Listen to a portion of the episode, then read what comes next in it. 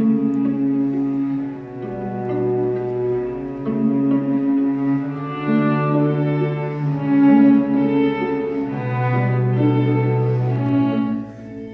día hermanos y hermanas. Proclamamos el Salmo 18, la segunda parte del Salmo, los versículos del 8 al 11. Es un poema a la ley de Dios. Se le da una serie de atributos que inician con la ley del Señor es perfecta. Luego se va desgranando en adjetivos y verbos que quien lea este salmo y lo medite, sin duda terminará con un gran aprecio por la ley de Dios. Es remedio para el alma enferma. Da sabiduría. Provoca alegría en el corazón. Es luz y claridad para los ojos. Es más dulce que la miel. Y es más valiosa que montones de oro fino. Si nos acercamos a la primera parte del Salmo, vamos a encontrarnos con que toda la creación nos habla de Dios. Sin embargo, al continuar, parece decirnos que solamente quien conoce la ley del Señor puede comprender después el lenguaje de la creación. El Dios de la ley lleva al Dios de la creación.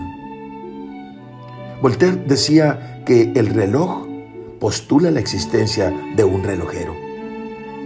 En este sentido podemos decir que la creación nos conduce a la idea de un Dios, como dice San Pablo en Romanos 1.20, lo que Él es y que no podemos ver, ha pasado a ser visible gracias a la creación del universo y por sus obras captamos algo de su eternidad, de su poder, de su divinidad.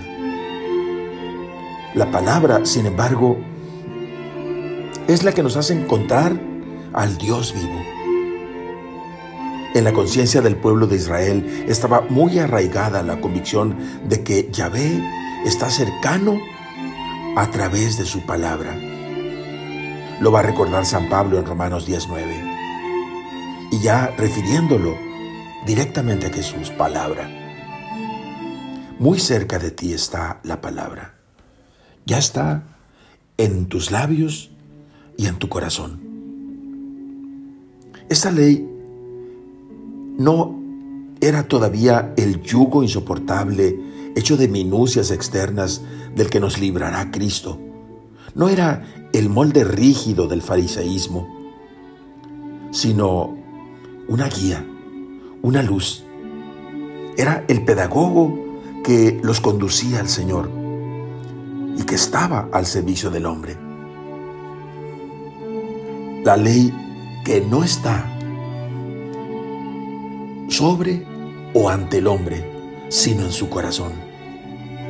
Esa de la que habla Jeremías 31-33. Meteré mi ley en su pecho. La escribiré en sus corazones. Oremos.